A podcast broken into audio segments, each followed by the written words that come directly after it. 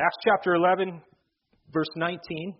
Uh, now, those who were scattered because of the persecution that arose over Stephen traveled as far as Phoenicia and Cyprus and Antioch, speaking the word to no one except Jews. But there were some of them, men of Cyprus and Cyrene, who on coming to Antioch spoke to the Hellenists also, preaching the Lord Jesus.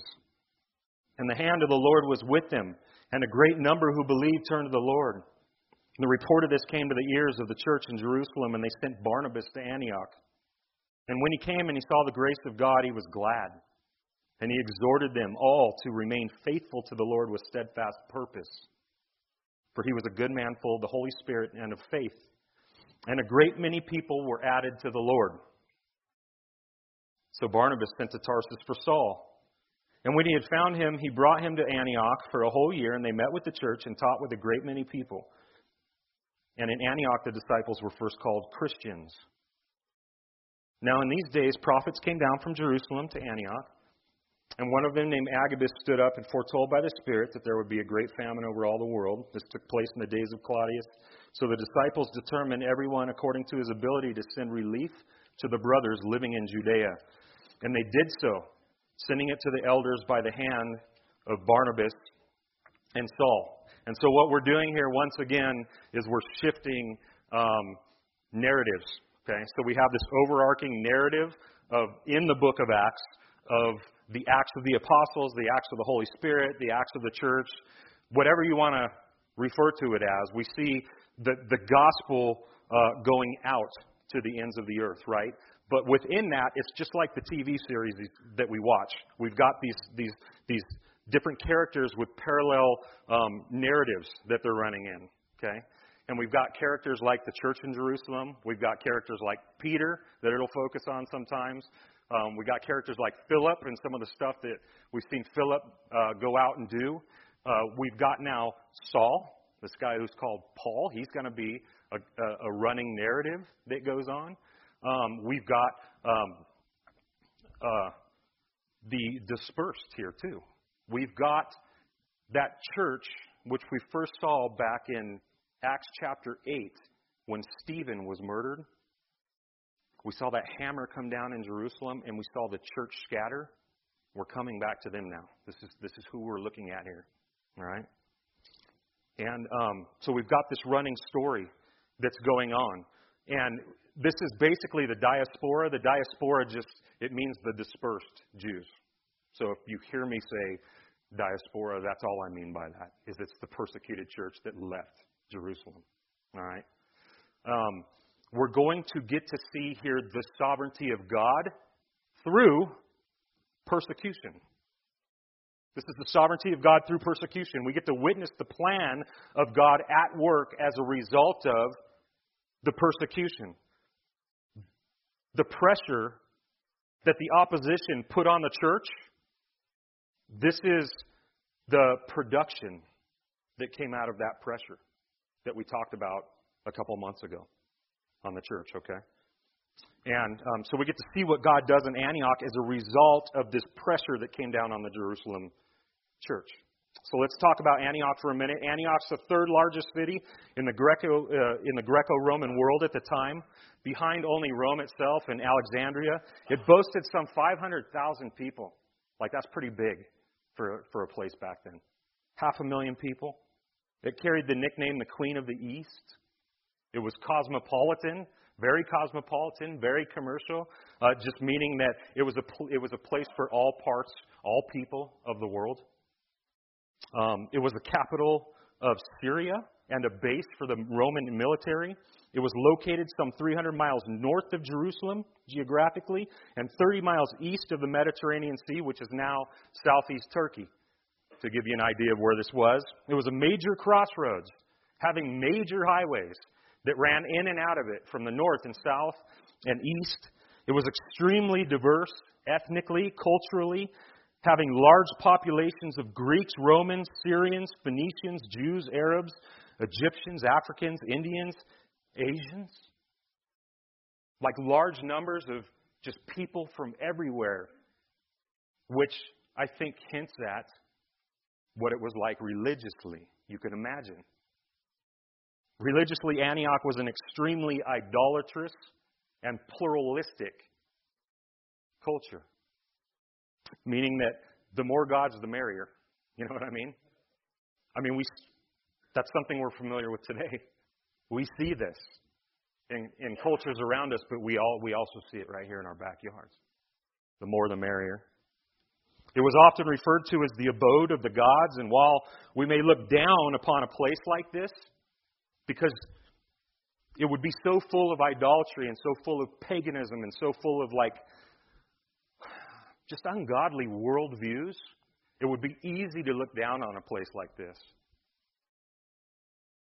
And yet, it's the perfect place for the church to go, isn't it? I mean, that fits the character, the heart of the church and the gospel. Is that when we sit down and we say we're gonna we're gonna we're gonna spread our church somewhere, we don't pull out a map and look for the cleanest place with the nicest people who have it mostly together, the people who are closest to being Christians, right? The spirit of the church and the spirit of Christ is to look at a map where you find the worst and say, that's where I'm going. And so we see that here in Antioch, that it was a, um, this place was perfect for the church to come and to explode. Um, I've always been told, um, be a Berean. Have you ever heard that phrase? Which is good. We should all be Bereans. Do you know what it means? Acts chapter 17, there's just this little blip of this church in a place called Berea that Paul goes into. He comes in, he preaches the gospel, right? He's unpacking the Word of God, the Scriptures to these guys, but not through Scriptures. He's just unpacking the truth of the gospel. And instead of them just receiving and buying what he's selling them, they go to their Scriptures to make sure that everything matches up, right? That it lines up.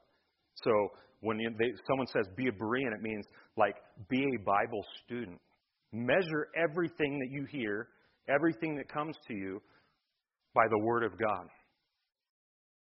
But I also think there's other examples, there's other churches that we should seek to emulate and be like as well. And the church of Antioch is one of them. So like like be an Antiochian. It doesn't it doesn't have the ring, the same ring as Berean, but like there's some things here um, that that I think we should really take to heart as a church as a collective people of God trying to make a difference to the glory of God in the world that we live in and say, what were they doing? Or what, more importantly, what was God doing through them? And then we seek to emulate that. How are we doing with these things? Okay? So this is what we're going to look at briefly today. Five, um, five things we're going to pull out of here. Like I said, there's more. Like there's a lot more than five, but we're just going to deal with these for the sake of time. The first one is this God builds his church through gospel conversion. God builds his church through gospel conversion. Some of you are like, well, duh. 19 through 21. Those who were scattered because of the persecution that arose over Stephen traveled as far as Phoenicia and Cyprus um, and Antioch, speaking the word to no one except Jews. But there were some of them, men of Cyprus and Cyrene, who on coming to Antioch spoke to the Hellenists also. That, guys, just means Greeks. Okay? It can mean, it can mean uh, Greek speaking Jews, but here in this context, it probably just means Greeks. Greek speaking Greeks. Okay? People that, like we just saw in Peter, the gospel is for them as well. Those people. Preaching the Lord Jesus, and the hand of the Lord was with them and a great number who believed turned to the Lord. What do we see the diaspora doing here? They are proclaiming Jesus to everybody that they can. It is the gospel of God proclaimed that brings about conversion, and it is conversion that populates a church. It does not come through really good social marketing techniques. It does not come through killer worship teams. That will gather a crowd. That does not make a conversion. It does not come through bounce houses for the kids. We're not anti bounce house. Bounce houses are great. It does not come through a big personality up front that's funny or loud or someone who just communicates well. It does not come through like smoke and mirrors, like gimmicks. And it doesn't come through excitement. That's one of the biggest things that I see in the local church here today and some of the churches that are up and coming churches is they're exciting churches. There's this culture of excitement above all else. And, and listen, I love excitement. I like getting excited. I think we should be excited about Jesus and what he's done. I think we should be excited about what he's doing with us and what he wants to do with us. But to build a church on excitement that's always running at 11 and saying that's the attraction, that's why I like it, that doesn't make that doesn't equal conversions. Neither does professionalism in the church or polish. Conversion does not come through cycling people into your church from the one down the road. Salvation comes through the preaching of the gospel, and it is the gospel that we find in the scriptures, not the gospel of the day. The Bible is not a gospel that says, Come to Jesus and all your wildest dreams will come true. Vote for Pedro, you know? It's not a gospel that says, Do better, try harder, work faster. It's a gospel that says Jesus is Lord and He's conquered sin and death for you. Repent and believe. That's the gospel. If we want to build churches like they did in the book of Acts, we must start proclaiming the Lord Jesus to lost people and stop shuffling Christians around from one church to the next and calling it success. Do you see that in the book of Acts? Even in this text. The church was being populated at an insane rate due to conversion, not transfer. It seems in large part that all we're doing anymore in the American church is playing the game of musical church. But the problem is that when the music stops, we still haven't reached the lost. We've just shuffled the board. And the church in Antioch shows us a group of people who are just stupid enough to walk into a dark place and preach Jesus as Lord, and then find themselves buried with conversions. And the church was born. They did not separate from the bad people, and they did not change the message. They went to the bad people with the message Jesus is Lord. I mean, I, I, I love this. I love seeing stuff like this. I love looking at this account because I believe that our tendency is to want to find a way, and I'm speaking of me even, is to want to find ways other than gospel uh, proclamation to see growth and success go on. But there isn't one. The gospel's it. In the year 1900, there were 28 churches for every 10,000 Americans. In 1950, there were 17 churches for every 10,000 Americans. In the year 2000, there were 12 churches for every 10,000 Americans. In the year 2011, the latest year available, there were 11 churches for every 10,000 Americans.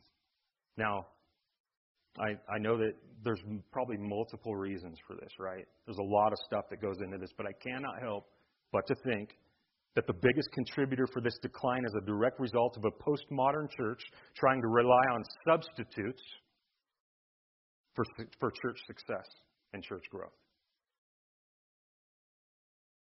rather than gospel proclamation.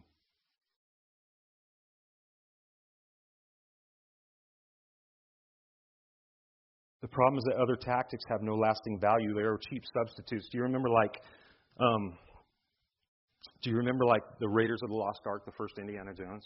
I think I think it was Peyton Jones actually that was talking about this. And um, at the beginning of that movie, like he goes into that temple uh, in the Amazon or where, wherever the heck it was, and he's trying to get that golden head, right? And it's like booby trapped. Like the whole the whole place is just booby trapped. And so he finally comes into like the throne room where this head's displayed up there, and he knows that that's booby trapped too, right? But he wants that head. So he like carefully makes his way up there And then he pulls out a bag of sand, right? He pulls out a substitute. He needs to substitute that head so that he doesn't like set off the trap. And so he like carefully like puts dirt in there and he, he does his thing, he switches them, and what happens next? The stinking temple fell down. And when I look at numbers like the ones I just read of the declines and stuff, it's not, look, it's, don't get me wrong. The gates of hell ain't going to prevail over the church, okay? This is Jesus' church. Jesus is going to make sure that he does everything with the church. But the truth is that he's used us, he's allowed us the privilege of being the means in which he grows his kingdom. And when I see a decline like that with churches per people, I can't help but to think that the temple is crumbling because we're using substitutes. What if, what if we actually believed our Bibles? What if we looked at an account like this and said, I want to do that? What's keeping you? What do you think might happen? I, th- I think sometimes we keep from doing radical things for the Lord because we, because we know it well. And we don't know what to do with that. we don't know how to respond to that. We don't know how to live in that. Right? But the time is short and the field is ripe. And there is no one else coming. This is the church of God with the power of God and the gospel of God. Right? We don't have to convince anybody. We just have to be faithful with what God's given us. The gospel of Jesus Christ is Lord, and people will get saved because it's the power of God unto salvation. Do we trust that? Do we believe that? Are we walking in that? Are we living in that? These guys were. And I dig what I see. We don't see Paul and Barnabas drive into Antioch in a rad car with a rad logo and a rad place that they're renting and a launch date. Right? We see the gospel come in and just mess the place up. Boom! There was no church, now there is. Why? Conversions happen through the gospel. All right, enough of that. I think you get the point. God uses the preaching of the gospel to build his church. Do we believe that? Number two, God builds his church through ordinary people. Ordinary people. Look at verses uh, 20 and 21 again. There were some of them men of Cyrene and, or Cyprus and Cyrene who, on coming to Antioch, spoke to the Hellenists, also preaching the Lord Jesus. And the hand of the Lord was with them. And a great number of people got saved. A great number of people turned to the Lord. Who are these guys? Nobody knows. They're just dudes. They're just guys that came into town. Right? It's amazing to me how many characters and people there are in the Bible that we know nothing about that have that God has directly used in his redemptive story and plan. You ever notice that? You ever read the genealogies at like the beginning of Matthew or the genealogy at the beginning of Luke? You got the genealogies of the Messiah, the genealogies of Christ. And we all go through there and we go, ah, you know, Abraham, ah, David. We, put there, we, we gravitate towards those names we know something about, even Rahab. Boom, know who that chick is. Can't believe she's in that genealogy, but okay. Like, I know who she is, right? But do you know who Perez was? You don't. Neither do I. Yeah, he wasn't. No, he wasn't a Spanish conquistador. Like this dude, there's a dude named Perez in the genealogy of the Messiah, and none of us know who he is because he's nowhere else to be found. He's a nobody to us, but he's not a nobody to God. He's insignificant to us. We look over his name, but he's not insignificant to God. There's another name in there, Shealtiel. We don't know who that is. Or Zadok. Do you know who Zadok is? Neither do I. But God thought they were something because they are links in the chain of the Messiah. Ordinary, used for extraordinary. This room, that's what I see right now. I see a bunch of nobodies to the world, but a bunch of somebodies to God. And we need to simply receive that and know that to be true. It is He who is in us that is the power that brings the thunder that changes the world, not us, but He's in me, so I'm going. You and I can have this mind and this heart and this spirit about us. These guys did. They're nobodies. But they were somebody to God, and they were world changers for it because of He who was in them. They, got, they brought the gospel into a godless place, and they began to win it for the glory of God. Do you know that you are an ambassador of the Most High? You are a representative of the Most High. You are a gospel carrier. What are you doing with that? Do you believe that? He's not given us a mindset of defeat and insignificance to the world around us. He has empowered us and He has sent us. It is us that He is pleased to use to change the world for His glory. It is us. Why? I don't know. And I know that we look at guys like Billy Graham and we go, no, it's him. That's a mistake. I praise God for the grace that He's given to Billy Graham in his life. Praise God for the way He moved through that man with the gospel. Okay? But that market is not reserved for Billy Graham's only. It, it's us too. It's the ordinary people. Right? Um, when we went down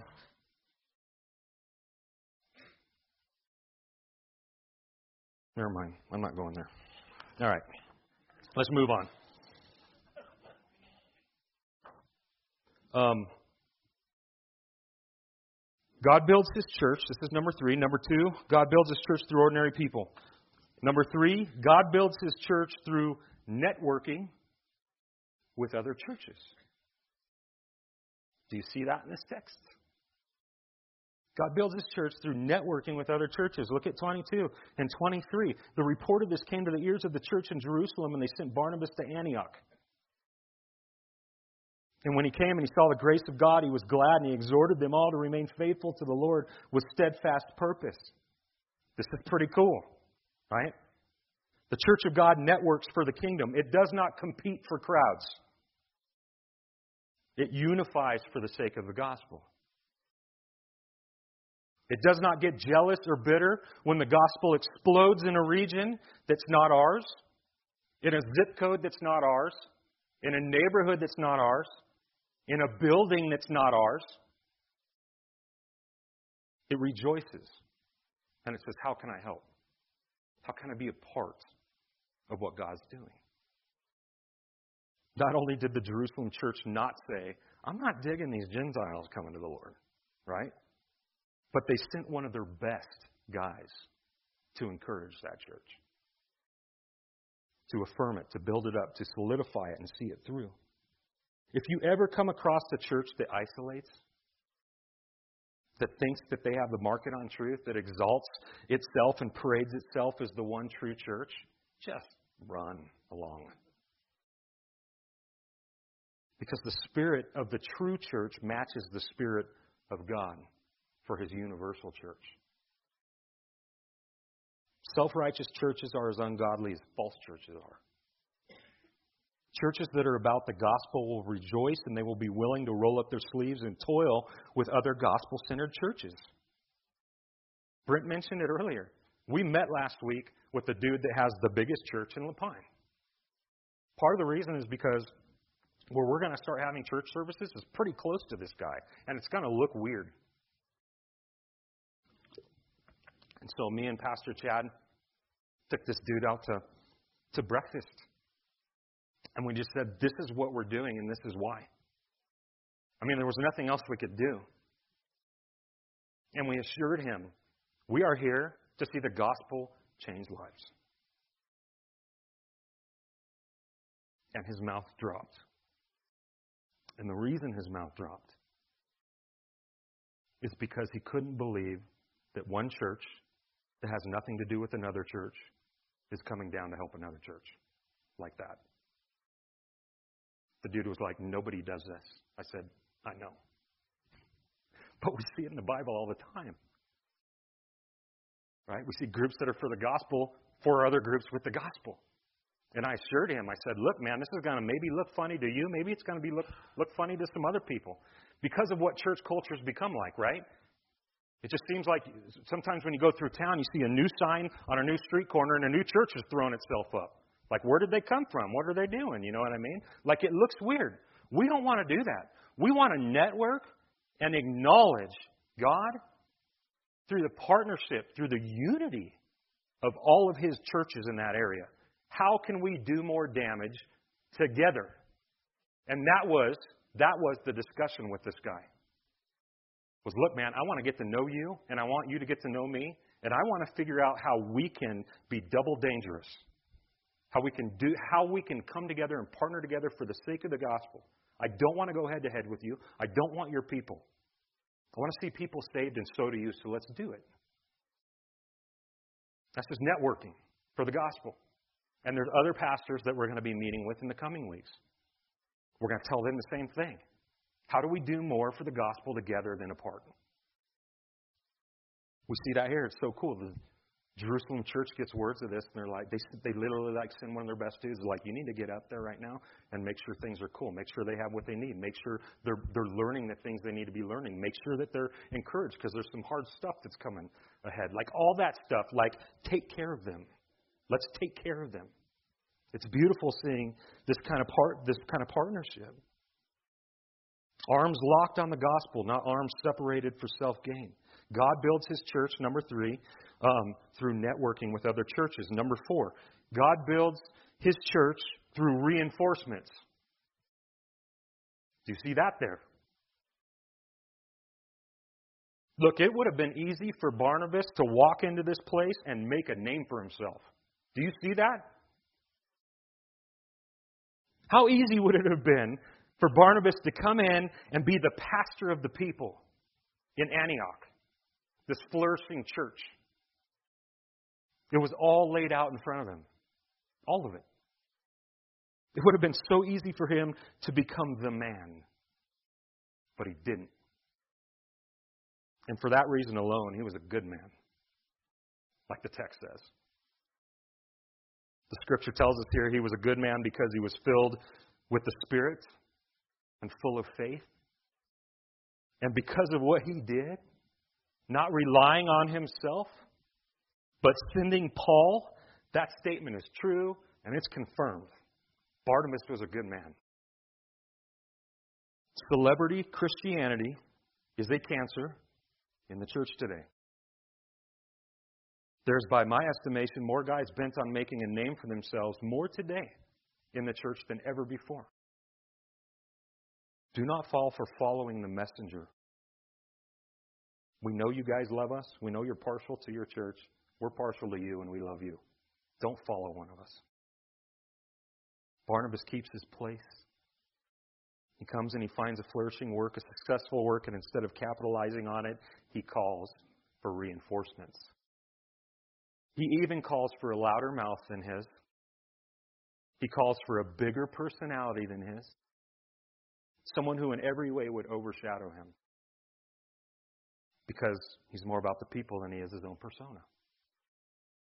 This is a godly man. This is a good man who's about the kingdom and not himself. A man that countless pastors today should seek to emulate. A man that I want to emulate. Because God builds his church through reinforcements. And Paul comes in and he helps and he makes a difference. This is one of the things I love about Pastor Chad. And you guys will get to know him. Like this dude could have kept on going the way he was going, doing what he was doing, trying harder, exhausting himself more. He could have thrown out a new rebrand. He could have threw out a new logo. He could have painted the building. He could have done all these things on his own. But he's just humble enough to loosen up on what's not his and call for reinforcements. Because he believes that God builds his church through reinforcement, not by one man shows. And for that, Chad's a good man.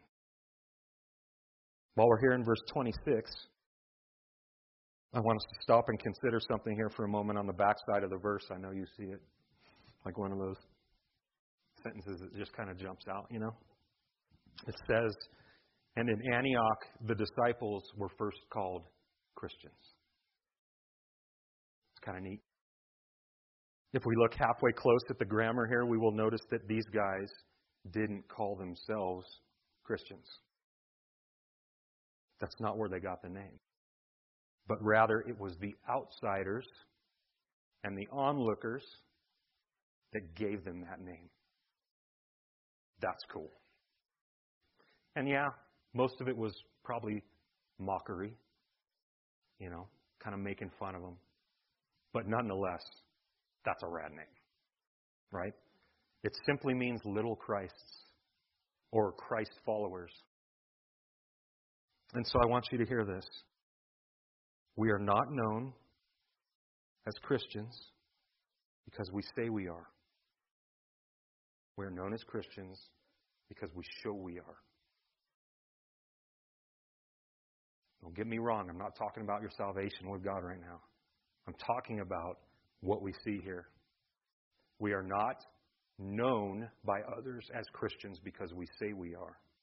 We're known by others as Christians because we show we are.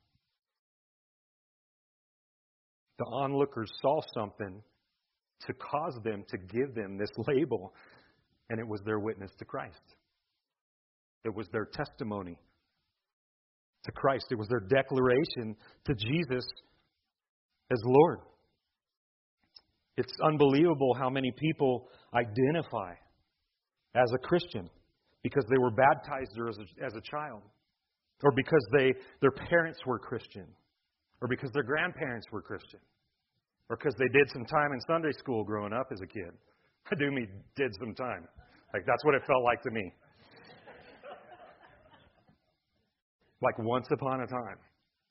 Yeah, I'm acquainted with church. I'm a Christian. You know what I mean? There is no such thing as Christianity by association, by who you know. There's no such thing. There's no such thing as Christianity by association. There is only Christianity by appropriation. Have you applied Jesus to yourself? I don't care what your background is. Is he yours? And are you his? Do you believe it for yourself? Have you been born again because you believe it? Are you being transformed as a result of it? Is he changing the way you think?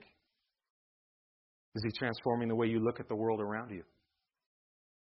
Is He transforming the way you live and what you do? Because if you have made Jesus yours, it will affect how you live and what you do and what you talk about. Not that we're called to be perfect, none of us are. Jesus didn't need to hang on the cross if that were possible, but that we are directional towards Him, no longer going away from Him. And it is in these things that outsiders will look at us and say, that's a Christian. Jesus in us does not make us perfect, but Jesus in us will come through us. Well, do people think you're a Christian because you identify with that or because you live that? These guys lived it. And because of that, they were known as Christians. Number five, finally, last one, God builds his church through generosity. This is 27 through 30. It says, Now in these days prophets came down from Jerusalem to Antioch, and one of them, named Agabus, stood up and foretold by the Spirit that there would be a great famine over all the world. This took place in the days of Claudius. So the disciples determined, everyone according to his ability, to send relief to the brothers living in Judea. And they did so, sending it to the elders by the hand of Barnabas and Saul. God builds his church through generosity. You could call this networking too. Looks a little different. What I really want to do is talk about the sub doctrine here, which is prophecy. Like the whole controversial thing, like are there prophets in the New Testament church? What does that look like if there are? We're not going to do that. I will spare you. um, we'll just deal with that which is bigger, the point of greater interest, which is the heart of the church in Antioch. Again, what did they do? They heard this need was coming and they met it. They were ready to meet the needs of the needy. They heard of, a, of churches in other areas that were about to be in need and they made up the difference. They said, We will make up the difference. And they did. The blessings that God had given to them, they turned into blessing for others. Again, the beauty of a networking church, a church that cares and looks out for its family, even if it's in other regions. We are um, we're on the eve of doing this thing in La Pine. Like we're going to do it, and I'm so excited that God has tapped us on the shoulder and said, "You be the ones to go." It's an opportunity for us to look a little bit like the Antioch church, you know, which I think is one of the coolest churches in the Bible. Bottom line is that there's a famine right now, and they need our help. And we're going to be as generous as we can because this is a weird thing, guys. That's why people don't do it. We're going to give our people, we're going to give our money, we're going to give our resources, we're going to give our time. Like we are going to give everything that we have to see something happen down there. That's not a boast, that's an honor. Like, I, I don't know why more, more churches don't do that. And I, and I believe that we're going to see God's blessing pour out, not only on this congregation for doing that, but on the place we're going to. God's going to be with us just like He was with them. That's why people were getting saved. They were preaching Jesus as Lord, and it said that God was with them. And God's going to be us with us when we go. And I can't I can't wait.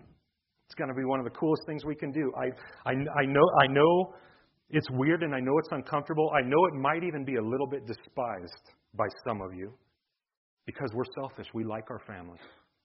No one wants to split up what they're comfortable with and what they enjoy. Right? Breaking up's not fun. Moving around's not fun. But I've said this before. We get all of eternity to spend together. Right now, we have a short window to run the race for the sake of the gospel and the glory of God. So let's run it. Happy birthday. Lord, thank you for um, how you build your church and help us um,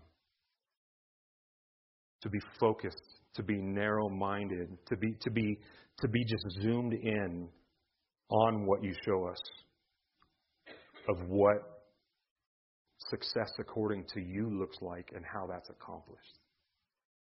We want to be your hands and your feet, but for that we need your power and we need your mind and wisdom, God. So keep us humble as we step into things that are different and unknown.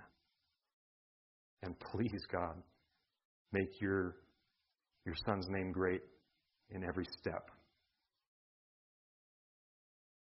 Amen.